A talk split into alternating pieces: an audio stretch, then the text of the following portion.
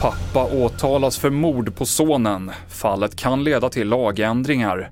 Polisen kan få avlyssna utan brottsmisstanke.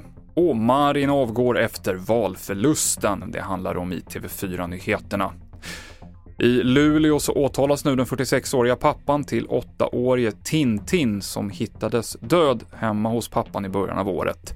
Tintin hade under lång tid stått i centrum för en vårdnadstvist och hade i flera utredningar berättat att han var rädd för sin pappa. Och det har pratats om en lex Tintin, alltså en lagändring som ska stärka barns rättigheter i vårdnadstvister. Pappan nekar till brott. Han kan enligt en sinnesundersökning ha haft en allvarlig psykisk störning vid tiden för dödsfallet. Men enligt åklagaren så finns det tecken på planering. Ja, dels så har han avyttrat tillgångar under 2022 och också början av 2023. Ibland så säljer han sin bil dagen före händelsen. Eh, det finns också ett brev som pappan har skrivit som vi hittar i bostaden som tyder på att han eh, har gjort det här, alltså planerat det här och det är inte bara en impulshändelse. Det här sa åklagaren Linda Strömberg. Mer om det här fallet på tv4.se. Regeringen vill ge polisen rätt att använda hemlig avlyssning i förebyggande syfte för att komma åt gängbrottslighet. Alltså avlyssning utan att det finns en konkret brottsmisstanke eller pågående utredning. Nu så skickas ett lagförslag till Lagrådet för att granskas.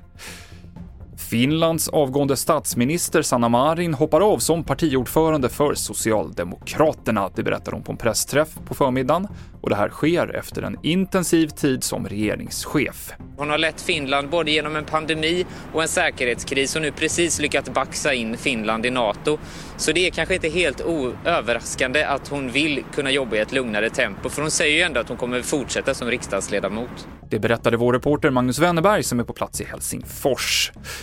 Och personal på ett äldreboende i Svalöv i Skåne upptäckte att en råtta smitit in till en sovande pensionär. Men istället för att agera valde man att stänga dörren och gå därifrån. Efter en och en halv timme vaknade sedan den boende av att en råtta kröp på halsen, skriver Sydsvenskan. Det här har nu anmälts till Inspektionen för vård och omsorg. Och det avslutar TV4-nyheterna med Mikael Klintevall.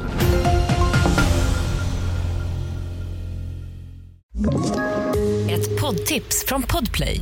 I fallen jag aldrig glömmer djupdyker Hasse Aro i arbetet bakom några av Sveriges mest uppseendeväckande brottsutredningar.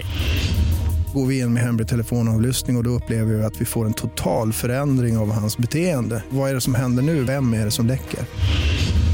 Och så säger han att jag är kriminell, jag har varit kriminell i hela mitt liv men att mörda ett barn, där går min gräns.